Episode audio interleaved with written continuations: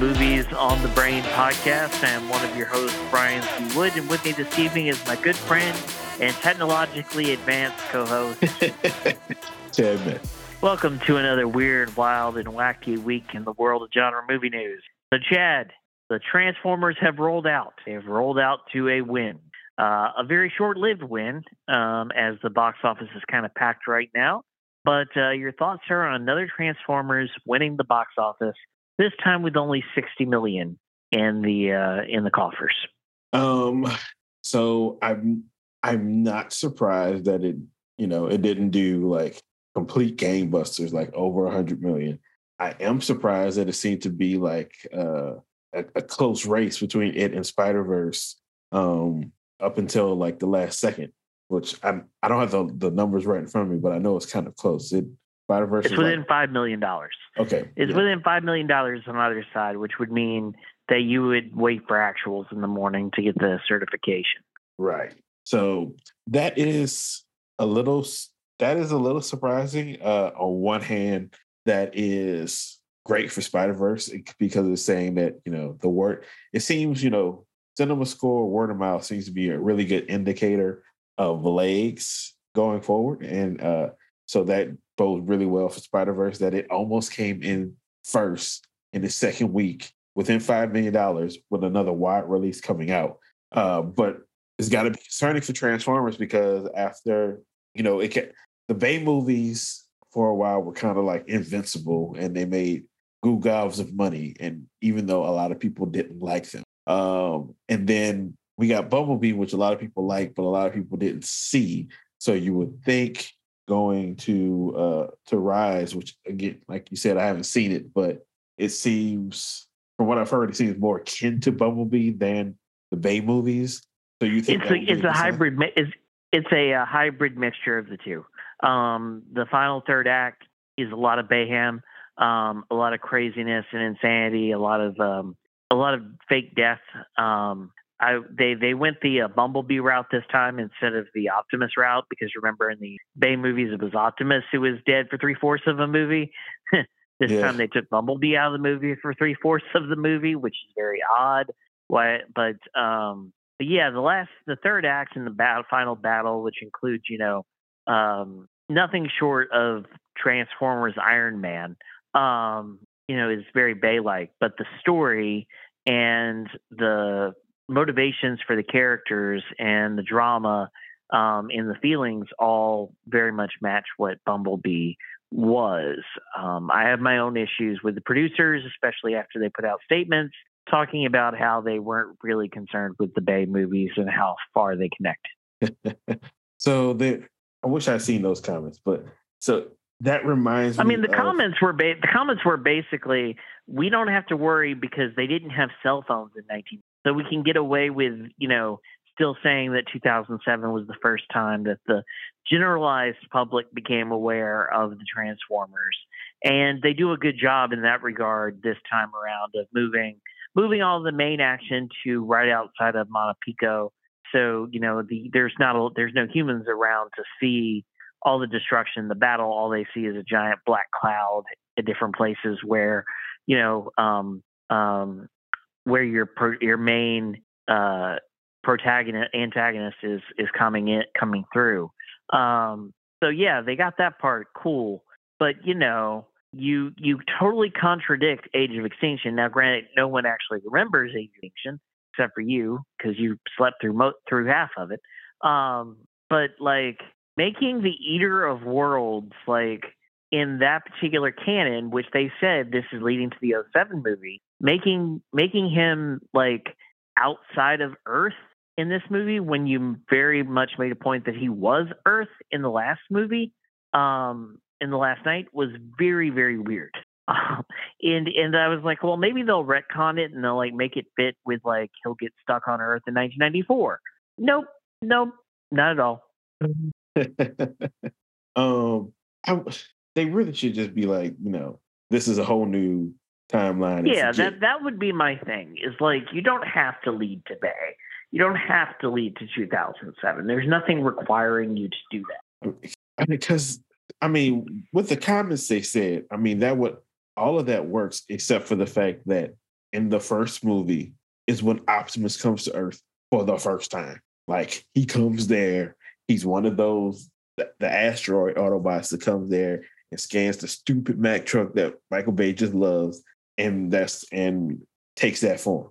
I mean, with him already here on Earth and having like battles and stuff, that kind of makes that movie moot. Just just be done with it. I understand Bay's a producer and whatnot, but I mean, he just needs to sit back, collect his check, and y'all be like, it's it's fully rebooted. It's rebooted from Bumblebee going forward. That's it. Oh. Especially considering the Autobots don't have the greatest record with, you know, the U.S. government. Like in the Bay movies, like the government is very like paranoid and weird about the Autobots, right? Right. And yet in this movie, in this movie, it's like the Joes. um. Yeah, the Joes. I, I've I've heard about that. Um. I mean, okay. I guess we go. If you wanted to see Transformers, you'd have seen it by now. So just walk me through how how they showed the Joes and how how this goes out. So basically, the setup for the movie is that old old boy, who is your central protagonist, has a brother who's dying of cancer, who who has leukemia, and his him and his mother are too poor to afford the treatment. And so he's at the beginning of the movie, he's going around trying to um, trying to interview for um, private defense contractor jobs, like security jobs, because he was in the National Guard or the Army at one point.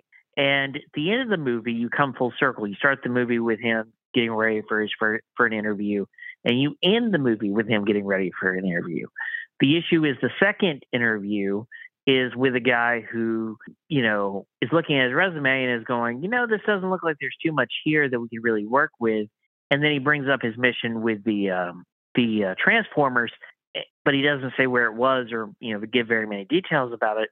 And the guy who's you know with the GI Joe organization, oh, you mean that thing in Machu Picchu? And uh, that leads to the revelation of here's my business card, just take it. Um, you know, here's our secret base behind this transport this uh, this delivery service.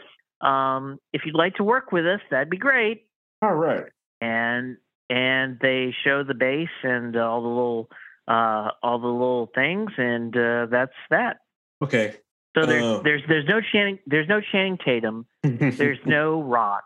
There's no Channing Tatum. There's no Rock. There's no tied to the former GI Joe. There's there's no Cobra.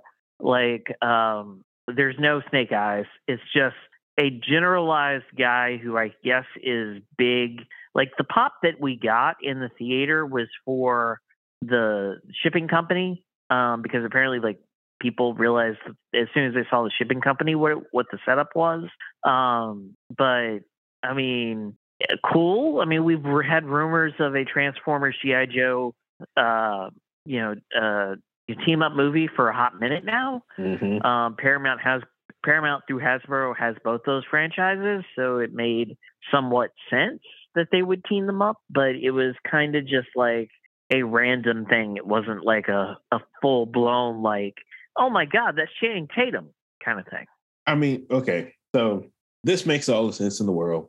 G.I. Joe and Transformers have done this stuff in the comics. I don't think there's been cartoons yet, but you know, people have been aware that they're I mean, with the way the Bay movies work, there was an obvious place to put G.I. Joe because there was military presence in those movies, special forces yeah, type boy, people. Old, yeah, old old boy from Las Vegas, Josh, whatever his name is, yeah. Josh Hewitt or whatever his name is. Like they, they that was kind of the interlude. They just used the military instead of using GI Joe. So so doing this makes sense. Um, now the question is, well, it makes sense logically. The question is, does it make sense um, financially for like studios because GI Joe franchise has been an underachiever its entire existence uh, Frank, uh, Transformers seems to be on the downswing.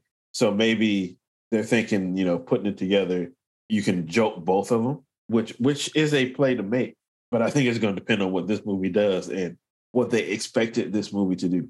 If they expected this one to do Bay numbers, that's probably off the card. If they expect expected to do Bumblebee or better numbers, and then we'll go from there, uh, that that might be something that happens. True, but as we talked about on last week's podcast, don't put it in the very crowded summer like you put it in the very crowded December. Well, see, But yes, Bumblebee was in December, but all those Bay movies were in the summer. They're thinking of it as a summer tempo, and not just them, but I think uh, studios in general are going to have to rethink loading everything into the summer, especially since you, if you need the revenue of legs and you see there's a possibility of having legs, uh, you just got to spread your calendar out more. And everybody, well, yeah, because the, because because now we're at the stage where PLEs are what's going to determine your box office. Like if you can get a three week stint in March on the PLEs without interruption, that's a better bet than you know one week on the PLEs in the summer. Um, for the uninitiated, what's PLE? Premium large format. So we're talking your IMAXs. Yeah. Cinemark does the your the XD your, screen. Your IMAXs, your real your your real HD, your real XDs, um, your 4D cinemas, all that kind of stuff. Yeah. yeah. Um, and yeah, that's a um, premium. Yeah, premium large ex, ex, uh, exhibition, I believe is the term. Yeah, I hadn't I hadn't heard the term until you used it, not, but I, I knew what you were talking about um, last time we talked. So I understood what it was, but I know a lot of people don't. Just wanted to put it out there. But um, I had I hadn't thought of them being such prime real estate until this year. I I mean, I know they create more revenue because their tickets are more expensive, but it seems the studios are coveting that space more now than ever before. Well, because if you can screen Fast Nine on an IMAX screen uncontested for three weeks or two weeks, like it was, at say twenty dollars a head in a three hundred seat auditorium, you can make more more quickly than a 150 seat auditorium where the film runs three times a day. Right. At uh, at like at like average ticket price, which is like 12 bucks or whatever. It's a smart play. Yeah, but when you have seven different movies vying for screen those those large format screens, like right now you've got Guardians had those screens for a hot minute. It doesn't have those screens. Mm-hmm. Fast X had it for a little while. They don't have those screens anymore. Uh, Transformers has those screens this week, but they won't have them next week because of Flash. Flash will have them for a week or two, a week, and then Indiana Jones will come behind it, and then Indiana Jones will have those screens, and then after Indy, there will be another blockbuster in July that takes those screens. Mm-hmm. So, like it, it's you're whereas you start the summer with Guardians, which has like two or three weeks of of exclusivity on the PLEs, and then you have uh, X Fast X that has two weeks of of real estate. Now you have a bunch of movies having one week of PLEs, and that that's not going to be enough. Yeah. Yeah, that was the case with uh, a Spider Verse. Uh, it had it for just last week, and then had to give it up for um, for Transformers. Um, and most theaters around here are splitting time, splitting screenings between the two. So like, there's not an exclusive exclusivity to it. So like, half the show times for the IMAX are in, or for Spider Verse, and the other half are for Transformers. I I think Warner Brothers will change that booking come next week for Flash because they're going to need it. Um, but as of right now, they're they're half the show times in IMAX are for Spider Verse.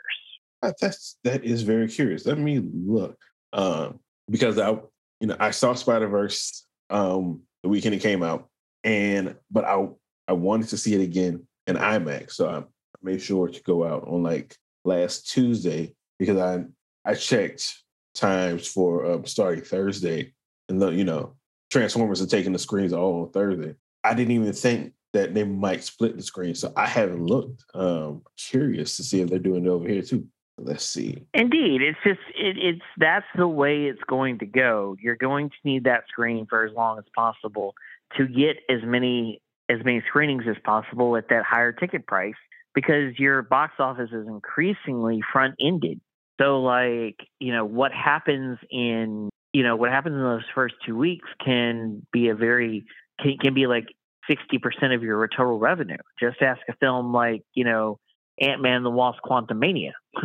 It looks like they're not splitting screens here. It looks like it just it's just Transformers with IMAX. Yep, that is interesting. Well, I mean, I think it also could could speak to audience attendance and what is drawing more butts into seats at the moment.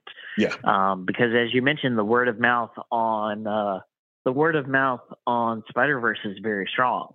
Yeah, Transformers not so much. I haven't heard too many like glowing things. Yeah, that um, hmm, I just didn't know. I didn't think they would have that kind of freedom to uh to get off those screens and give them to Spider Verse when Transformers is, is, the wide release. Well, I mean, it's it's about exclus- exclusivity, and different studios have different policies when it comes to that with different theater chains. Um, it's just it's all it's all it's all a jumbled mess.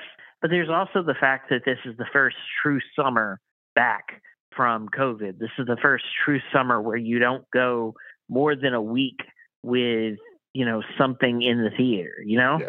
Yep. Um, and so that's that's also playing a factor here. That is true. Yeah, they, they're still trying to to to figure things out post COVID, and you know that it's good and bad. Um, I I just you know I hope they don't learn the, all the wrong lessons while they're figuring this out. But at the end of the day, these studios or corporations, and corporations tend to learn the worst lesson from everything. As we learned from a from a very fascinating Vulture article this week, where uh, they broke down the uh, the streaming stuff and how that's been impacting the uh, the industry, and how there's now a clawback after uh, after many years of growth, um, because you know investors have figured out that these major studios can't generate the same kind of revenue from streaming subscriptions that they used to be able to from, you know, ads. You know, I hear that and I'm still I'm just I cannot believe that these people that do business like couldn't figure that ahead couldn't figure that out ahead of time. Like eh, when everybody was shifting the streaming, uh, granted I knew it was a pandemic, but outside of that, I'm like, how is this going to make you money? Because it's, you know, um, they're all about growth and stuff. And streaming is, while it might be the future, it's the resources, in my mind, the resources are, resources are finite. Yeah, you can get subscribers, you can get new subscribers, but it's going to come a point where it's just going to be like, um, that's all we can do, partner. We can we can go up a little bit higher, a little bit lower, but we can't do much more than that. So how do we how does this make us money to keep making all these things to keep making us money? I, I, I I'm shocked that I'm just shocked that they could never they couldn't see this coming. When I made dummy on the street and I'm like, this is this is obviously how this is all this is the only way this is ever going to end. Well, the thing about it is, you like you you've lost revenue and you can't regenerate that revenue. Like the, like Vince wasn't like Vince had the pay per view model and he was charging everybody 50, 50 30, 30 bucks a month for non WrestleMania pay per views and $75 for, for Mania. And he was getting 1.2 million buys at $75 a, a pop or $30 a pop. Well, when you change that to a subscription base, well, now they're paying you $9.99 a month, but they get all that same pay per view content now for that nine ninety nine. And so, you know, it, once you hit a certain number, say two or three million subscribers, you're now bringing in more money than you were under the previous pay per view model. The difference is Vince was never relying on advertisers. Like he was relying on the pay per view money. As long as the pay per view money was somewhat equal to what the streaming money would be, he was going to be okay especially with his investors. Because again, he's not a Fortune 5. Disney is a whole different deal. Netflix is a whole different deal. If you're spending billions of dollars a year on content creation, you need to be bringing in billions of dollars a year in revenue. Exactly. And and if you can't, if you're offering a free, an ad-free service, that means you're providing the service to these people for nine ninety nine a month, and literally like three billion people have to pay you ten bucks a month in order for you to even sniff a profit based on how much money you're pumping into into content. And so, you know, now that's why you see Netflix offering an ad supported tier. It's why before Disney bought Fox, Hulu was offering ad supported tiers. It's you still need the money from the advertisers in order to make it profitable because you can't on subscription services alone, um, subscription fees alone, unless you're going to charge everybody $45 a month, which is basically at that point cable. Uh, oh, I mean, I think we're back to we're pretty much to the point where it's cable again. Um, when um, what is that? Verizon, they're offering uh with their with their cable package, they're or they're offering um bundle packages of it's like three streamers. I forget which one. I think Netflix. Um, I know it's not Disney. It's, it might be Netflix, HBO, and something else. They're offering them all bundled up together, included with your cable. So I, I mean, I think that's where, and I think like Zaslav said something like that. That's that's where we're headed to. Um, at first, cable companies and things like that offering bundles uh, of these packages, and then more of these companies eating each other to absorb their streaming services, and we're going to just well, we're actually in the worse than we are before because cable is one big like you know conglomerate as it is. It's like a few big people own all the cable companies, and you have to go through one of them. It's just going to consolidate more and make it worse for everybody else because the the they're just going to eat each other to get these streaming companies. Um, but yeah, yeah, uh, like the the the only way I can figure out that these smart people thought that streaming could be self-sustaining was um I guess them look, they looked at Netflix, but they had to be looking at Netflix when Netflix had everybody's stuff and they and they would rotate old stuff from everybody in, on and off. So it's like, oh, I can I can see all the Warner Brothers stuff here every now and then. I can see all the Sony stuff here every now and then. Paramount every now and then. I know to it'll rotate on and off, but you know, even if it's old or something I haven't seen in a while and it's here on Netflix, I can go get it. It was a hope Netflix being the hub of all this stuff. And yeah, if you're counting on if it, it's a hub of everything, they can sprinkle in new stuff. You probably can keep more people that way. But now you everybody's so separated, you can't just depend on your old catalog because people want new things, and those new things just cost a lot of money. And it, and it was the money you were going to spend was never going to.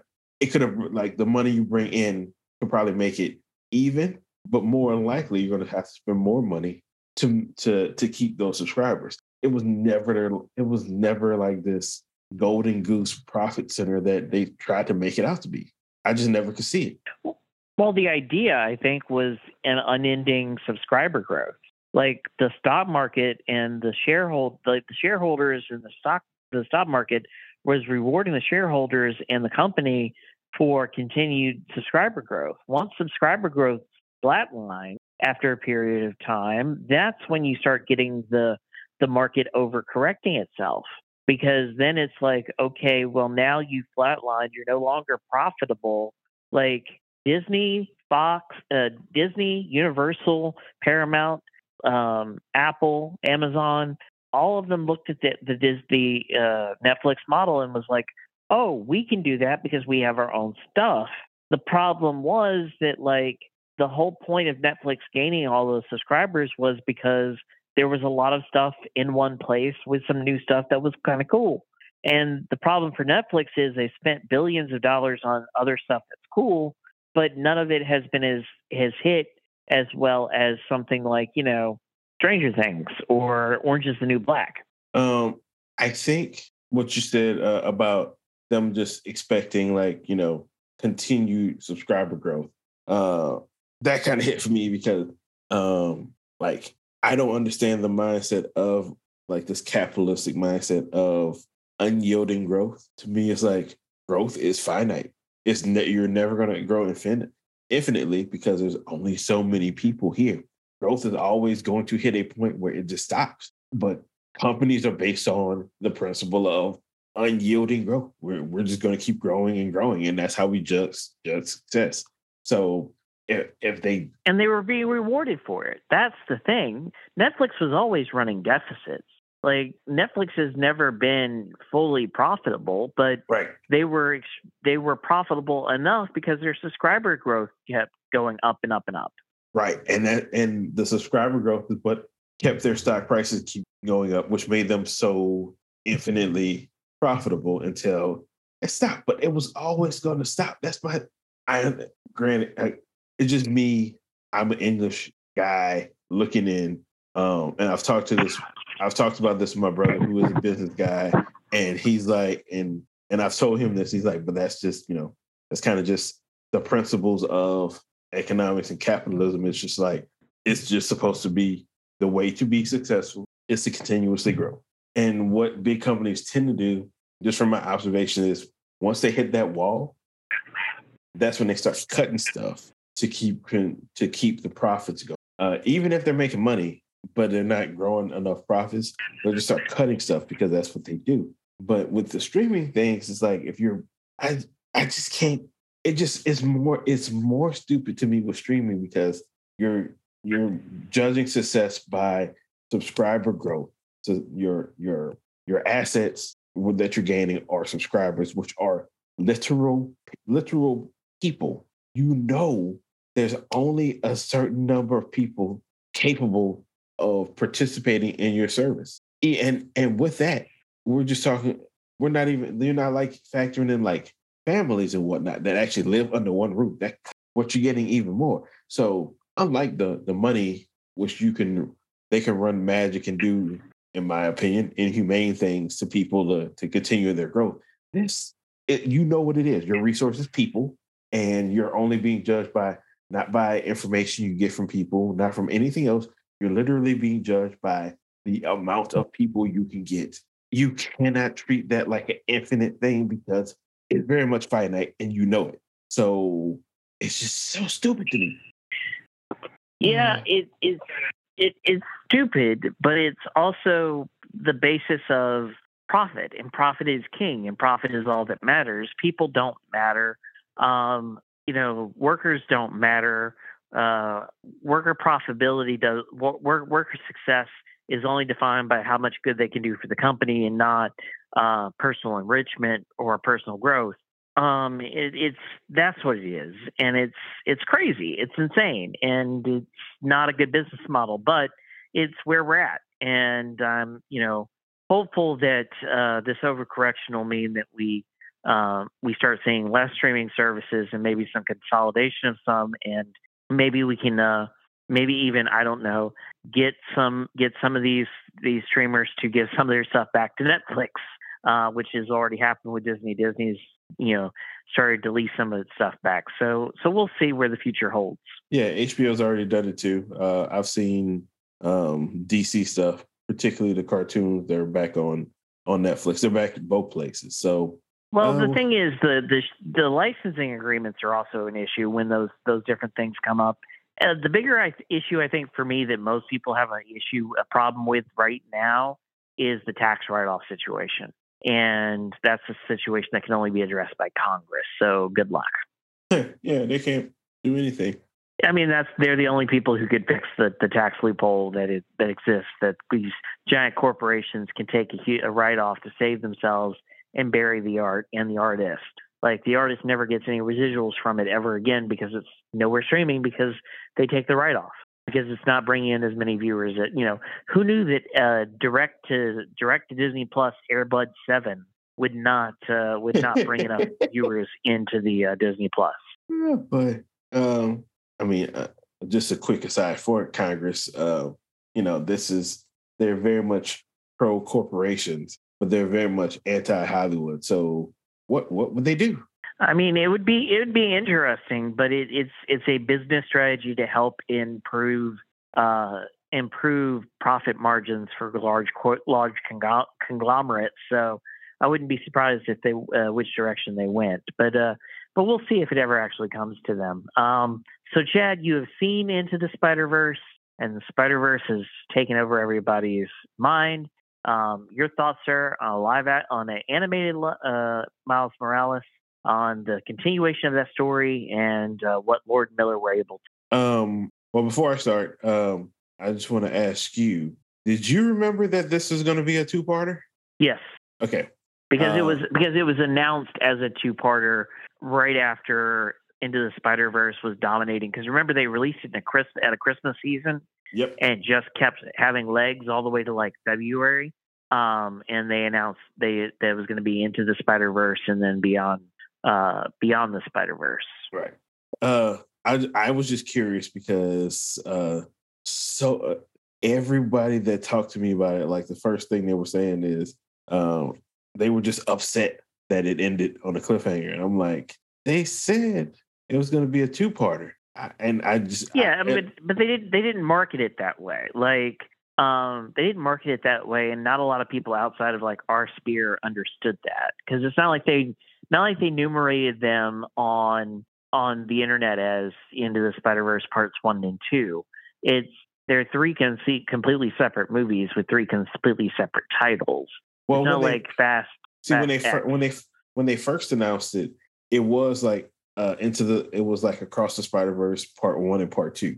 Um, when it had when it had the original October, the name changed uh, when they moved it to March. Because I think originally it was going to be so it was going yeah, it was be, an October release, then it was a March release, and then it was a June release.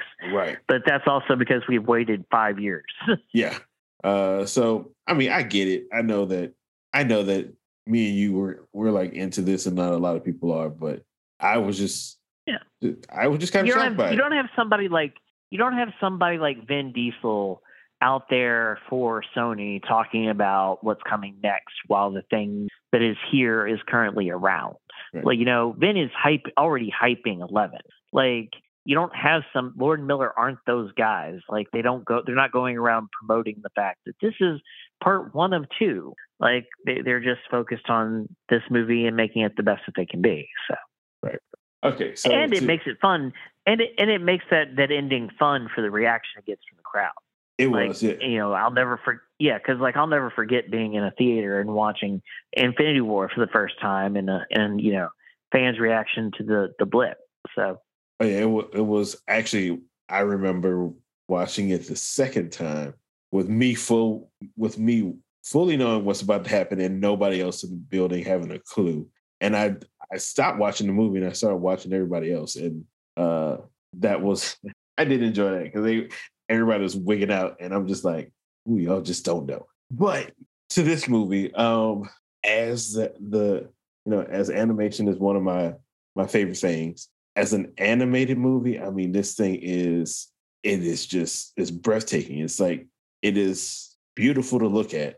Um, they and they do so many new and innovative things, and it it I, I it makes me as an animation fan, it makes me happy just to like look at it. And and I've and just today somebody put a GIF from the movie up of when um when Miguel is uh finally getting his hands on Miles and and they were like, if you pause this GIF at any point, it looks like, you know, like a painting, like artwork. And it's true. And that's that and that's true for the whole movie. So on that hand, it was, I mean, it was phenomenal. Um, as a movie, um, you know, I'm I'm on record as saying I hate everything um, multiverse, but these movies have found a way to tie in they they the story they want to tell. They tie it into all the multiversal shenanigans going on, and they make them both fit and flow. Where I don't mind that we're doing this thing that that really breaks. They're sending this dude back out. Wait, uh, which game? Sorry, I'm, I'm, I'm, I'm, I'm, I, am watching Stanford and uh, Stanford and Texas, dude. So so we live in like 2023 America, where like pitchers throw like 70 pitches and then they pull them. This dude is going back out for the ninth, and he's already thrown uh, 111 pitch, 125 pitches. oh man! Anyway, are, are are they on the verge of getting eliminated? No, well, it says, it says the winner take all game. Oh, sorry, 136. He just oh, threw yeah, his 137th. Yeah, he just threw his 137th. Uh, 137th. That's yeah, that's insane. You gotta, you can't do that to those kids, man. But uh like this is a kid with pro prospects. He was drafted, and it's like I can't even imagine the uproar that would occur if you know if they let Paul Skenes go 138 pitches. Man, they would they would they would revolt. We would revolt in the sense for that kind of crap. Um, that you hate to see it. 140 pitches. And he just he just hit a guy, almost hit a guy. But 140 pitches in the bottom of the ninth. Nah, man, you gotta you gotta pull that kid. You, anyway, back to the Spider Verse. Anyway, okay. Anyway, yeah. Um, I mean, you're you're right. The cityscapes alone are paint, breathtaking painting. And and just and the different worlds all have the different feels. Like uh, they, I I heard them specifically talk about um um Gwen Stacy's world where they wanted to feel like a mood ring and they also wanted to to feel like I guess one of her comics was more of a watercolor comic. So the the it changes with her mood and you really see it at the end when she's with her dad and how it goes from really really dark to really light and these lighter pastel kind of colors. Um, and and and the way each character moves, because you're dealing with a whole bunch of spider people, but and their powers are all similar. And in my head, the way they the way their powers work, they have total body control. So they can anything they want to do with their body, they can do. So how do you make people that all can do that kind of thing move different? And and they they're able to do it. Like when you can tell of all of the spider people, Gwen is the most graceful of all of them? Uh, with all care, again, total body control, you should everybody should be graceful. But she is like so fluid and graceful like a dancer, and that's part of her thing because she it looks like she had that kind of dance thing. And then you take like Spider-Man India, who his moves um, are based in like an Indian martial arts stuff, and he moves different than she does, and and Miguel is different than the, making just little things like that. A lot of animated things, these characters all are going to kind of move the same, but no, these they're all very distinct, and and it all feeds into the story, and the story is that of Miles and and this one I would say it's of Miles and Gwen and how everything services that story. Even if we're doing the multiverse and all these cameos and all these Easter eggs, it's still to service the story. And that's why I think it's uh, I mean, I haven't seen a bunch of movies this year, but it's the best movie I've seen this year. And um, I think it it should, as of now, um, I think it should be the best picture, the best animated picture winner. I don't think there's. I haven't seen anything else. Granted, but if we go for history, it'll be whatever Disney puts out. So it'll be the Pixar movie Elementals and the Disney movie I Wish that comes out later this year. Um, uh, there's something else. The whatever. Yeah, the, Elemental is not getting. Elemental is not getting great word of mouth already. I haven't even seen the word of mouth. I, I, I haven't even tried to look yet. I just know that it's not really getting any kind of reception, which sucks because it's the first Pixar movie in the theater in like three, four years. Um, it's been since Onward. This uh, was at the beginning of the pandemic. Um, but um, neither here nor there. I don't think any of those can beat Into the Spider Verse. And I think, again, as of right now, you have ten spots. I think Spider Verse should get one of those ten. I'm not saying it should win it, but it should be at least recognized at, for a best picture. I mean, I agree. Um, I think I think it should be up there for best animated feature. I agree that it should be up there for best original, uh, best adapted screenplay, um, because I think the screenplay is just excellent. I also think score and and uh, cinematography should also be involved. Yes, it's just a matter of whether or not you can get the Academy on board, and they're finally going to pull them at 150 pitches. By the way, 150. Um, good God, man. Um, and um, I like it. Just whether or not you can get a majority or a plurality of the um of the Academy on board with making it, giving an animated feature that kind of love. I mean, remember, as soon as we saw a Lego movie, we thought uh, we thought this was it. There wasn't anything uh, anything that was going to top this, and it didn't even end up getting nominated. So yeah, that was a robbery. Um, what what this one has yeah. going that that one didn't is the fact that the first one actually won. So it has like it, it brings a little cachet with yes, it. it provided us provided us with uh, Academy Award winner Avi Arad.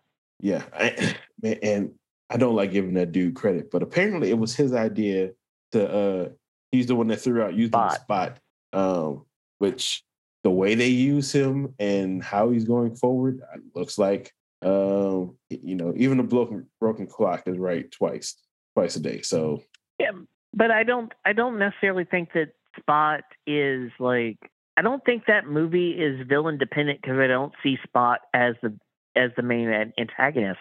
I see Miguel as the main antagonist of that film, and the the tension between him and Peter and the whole breaking of the multiverse thing. Spot just kind of seems to be doing his own thing in the background, kind of, and it's not until the end where you're like, oh, maybe this guy is a real danger.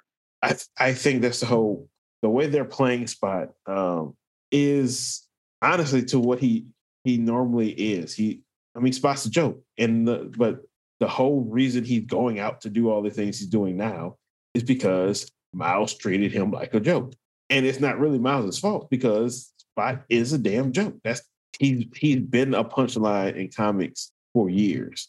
Uh, so they they played on that, and I don't. Yeah, I don't think. Um, I don't think he's not the driving force. They left of, him in, by the way. for real. Mm-hmm. Uh, how many pitches? He gave did up a double. Uh, he's at 155. Man, they better win this game. It just just so he doesn't have to get uh and they just got the final out. those over. Yep, 156 pitches. All right, I guess good on you, dude. It worked out.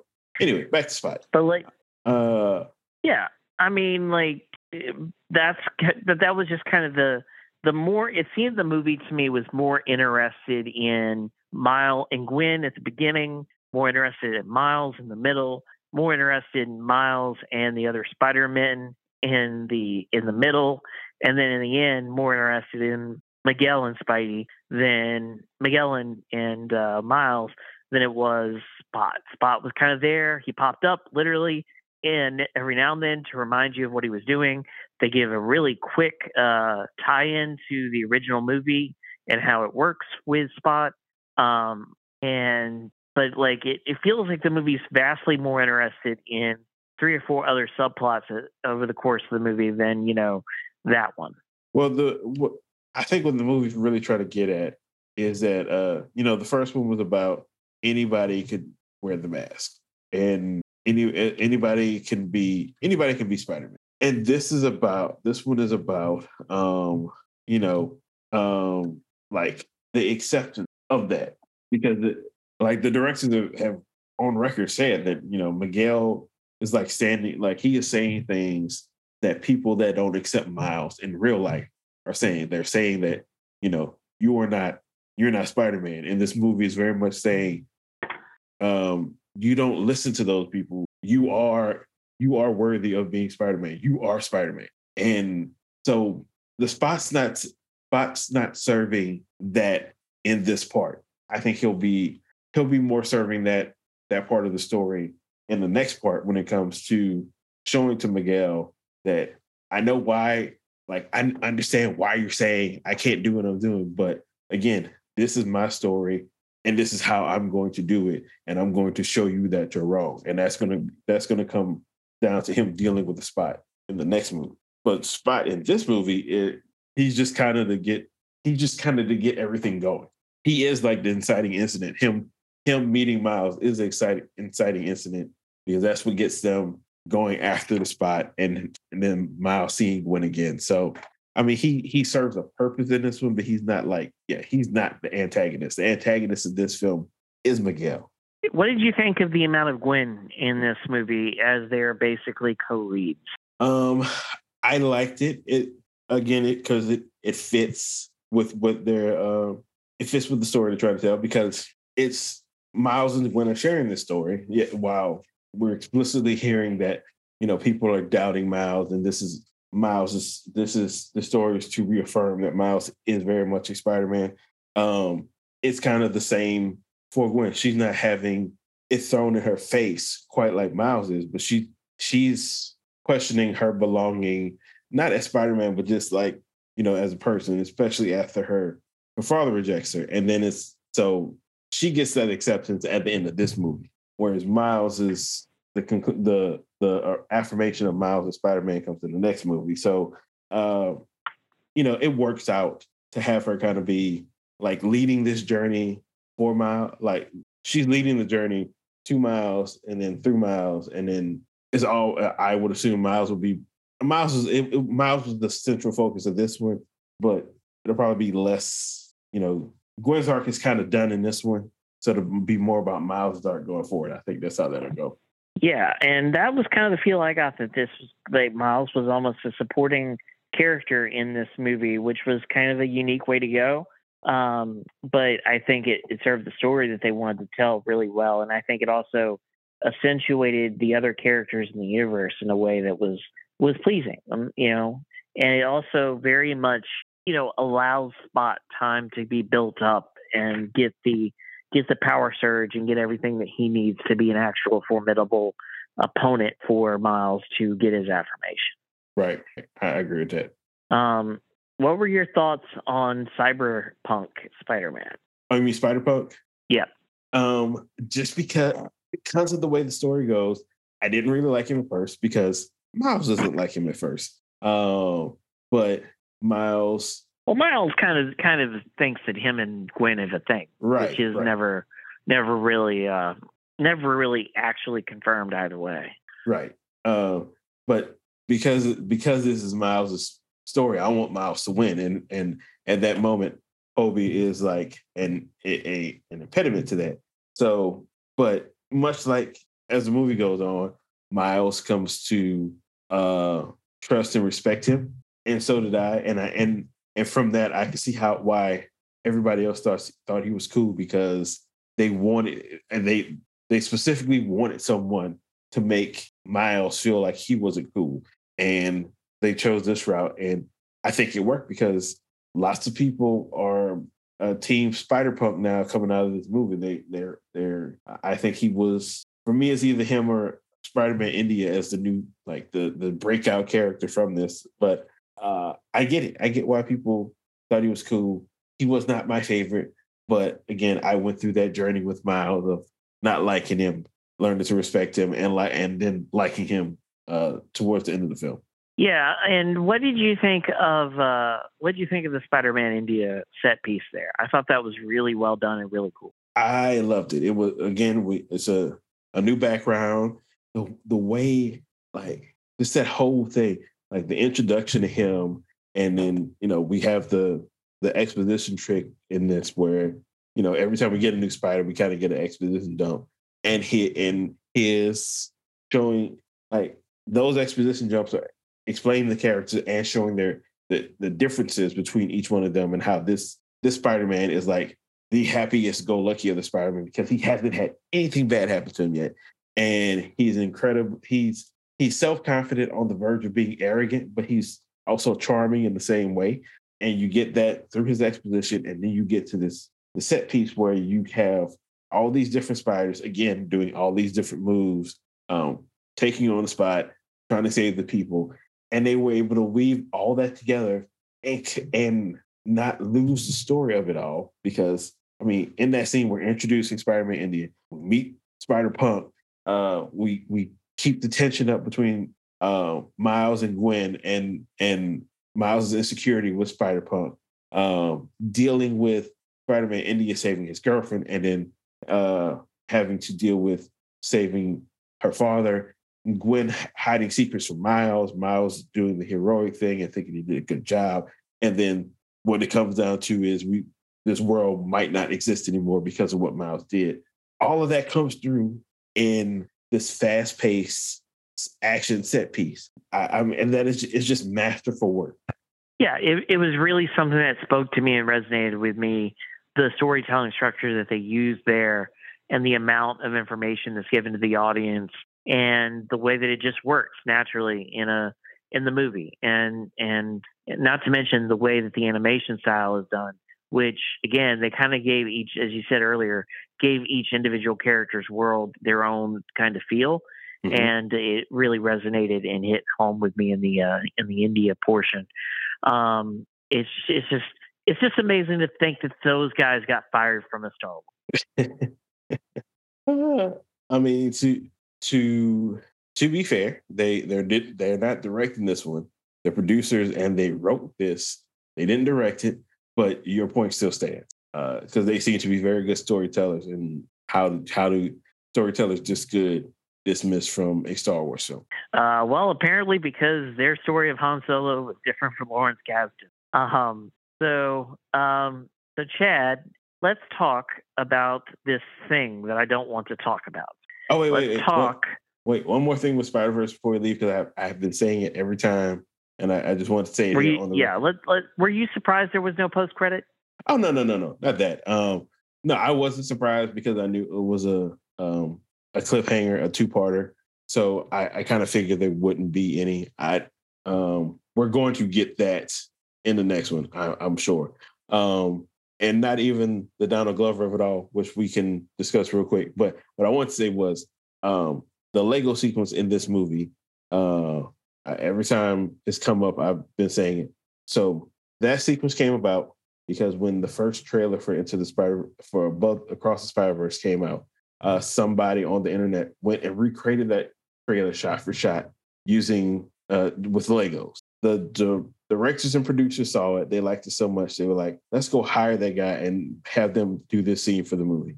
Uh, which, as you saw, is what happened. What what they found out was when they went to uh, when they went to find the guy, they found out that that guy was a 14 year old kid, and they went ahead and they hired this kid, and now this 14 year old kid has a sequence in what's possibly the the second biggest animated movie of the year so far. Um, uh, he's a, he's a he's a black a little black kid from uh, from Canada. So that's like he seemed like he wanted to go to art school anyway to do this kind of stuff, and this is a hell of a thing to have on your your on your resume. I've got a scene in a big budget movie. How about you? Let me in. So I, I just love pointing that out. Yeah, I saw that story too, and that's it's really heartwarming and and really amazing that they the filmmakers took that opportunity to give that to that kid. That was uh, was kind of awesome. Yeah, yeah. Um, and the Donald Glover of it all. Um, obviously, he has history with the MCU um, as Miles' uncle in the MCU. He has history with the P- I think it's the PS4 video game, right? Where he he has a tie to that, and also just people have associated with him as a live action Miles Morales for a hot minute. Um, so, your thoughts, sir, on him popping up in the uh, multiversal prison? There's so many levels to to like about this.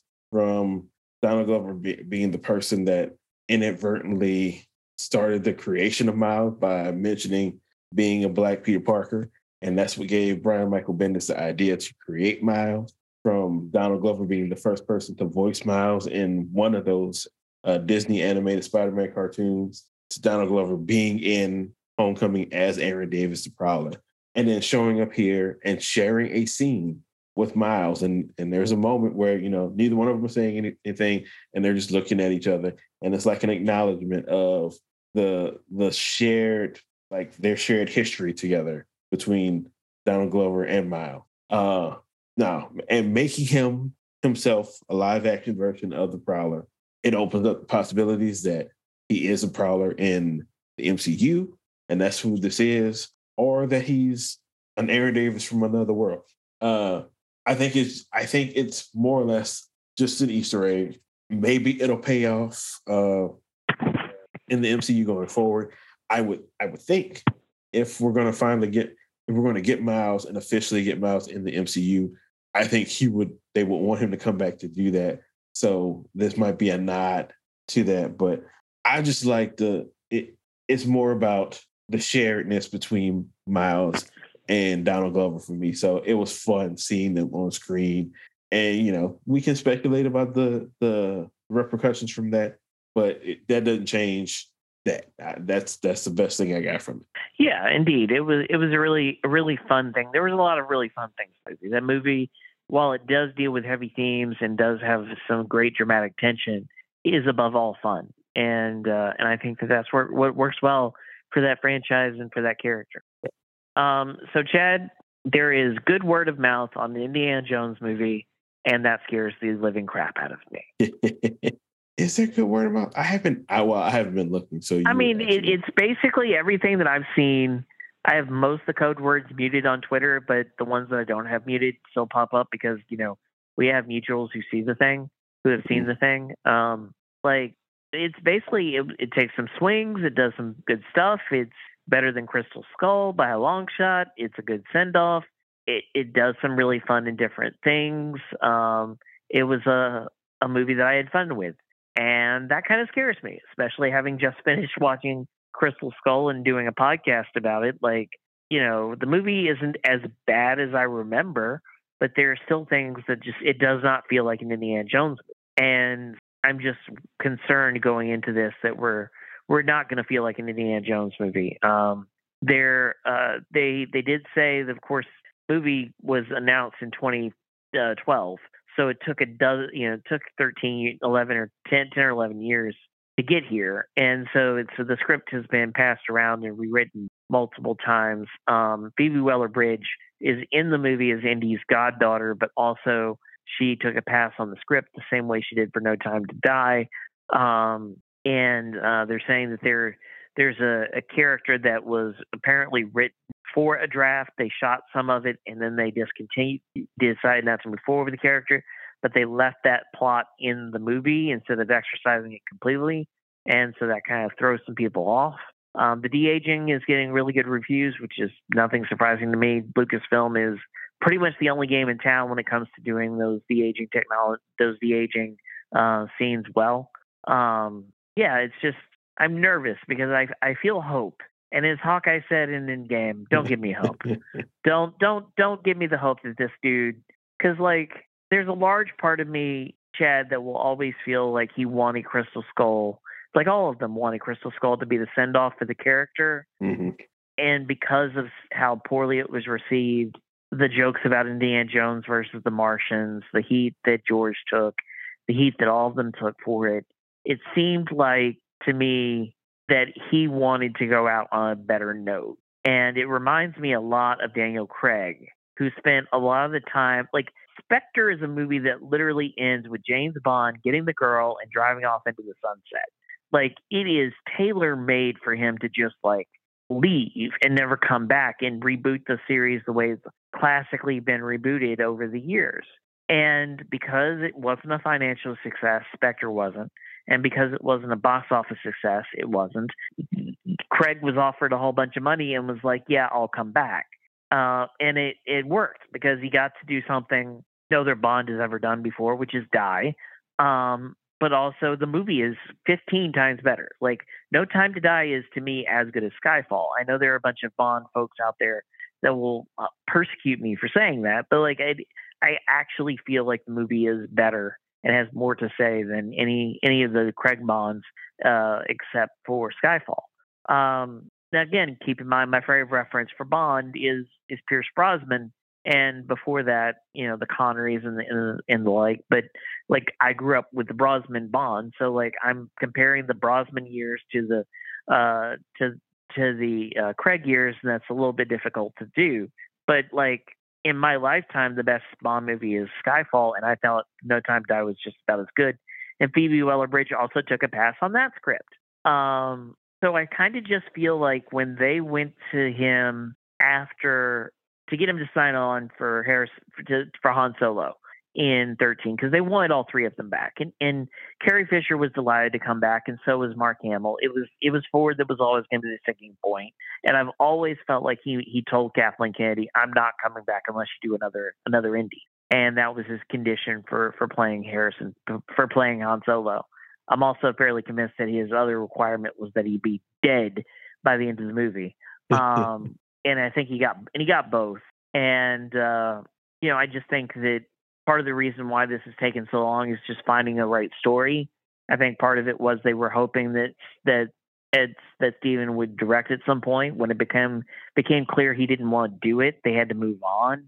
Um, there are a lot of reasons why it's taken ten years to get here, but I'm just nervous because it it sounds like it's going to be a like if you're grading on a scale from A to A to F, that it's going to be like a a B to a B plus movie, and that just kind of scares me because you know even rewatching Crystal Skull, Crystal Skull is still a C movie. So um, yeah. Well, uh, I don't know what, we have like what two weeks left before we see it. Yeah, and and there'll be plenty between now and then, and there'll be a big deal made about John Williams' final score, and it'll be a big deal that you know Mangold is is gonna you know has allegedly written written his Star Wars movie off the back of this because of course Kathleen Kennedy and Frank Marshall are producers on this film, and so they worked closely with him in the filmmaking process. So that's kind of how they got a working relationship, and then that's what leads to the Star Wars movie. Um, so, I mean, it, you're going to hear a lot about that. I mean, sure, he's going to mm. get asked a ton of questions about his his Old Republic Star Wars movie that he's that he's now supposed to be making on the press tour.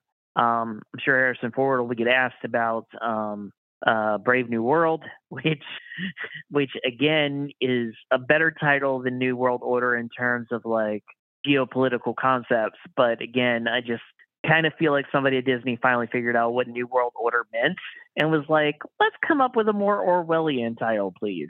Um, but yeah, it, it, will be a fun couple of weeks leading up to it, and I'm glad that they got the guy who plays uh, John Rhys Davies to come back because he's pretty much the last of the original actors still around, and you know, it. it I, I'm hopeful, and that's a scary place to be for me as a movie fan.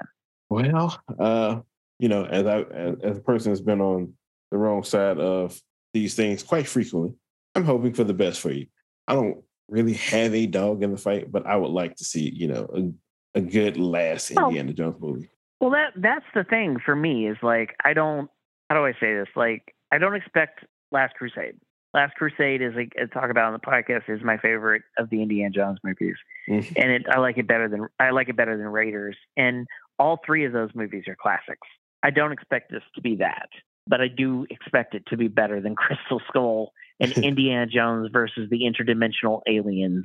Um, you know, Cate Blanchett has a stellar record. Uh, that movie is not one of them. Um, but like that's all I want. Like if it ends up being what everybody's saying it is, and it ends up being a B B plus movie, that is far better than Crystal Skull, and then I'm happy because this old man's going to die, and he's going to take the character with him, and this is the last shot I got for him to ride off in the sunset in a positive way.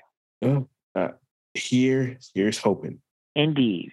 So that'll about do it for this week's episode of the Movies on the Brain podcast. If you want to follow this podcast, you can follow us on Twitter. I am at BCW Tiger Fan, I'm at the Mets Theory. and the podcast is on Twitter at On the Br- Movie on the Brain Pod. Thank you very much, and have a pleasant evening.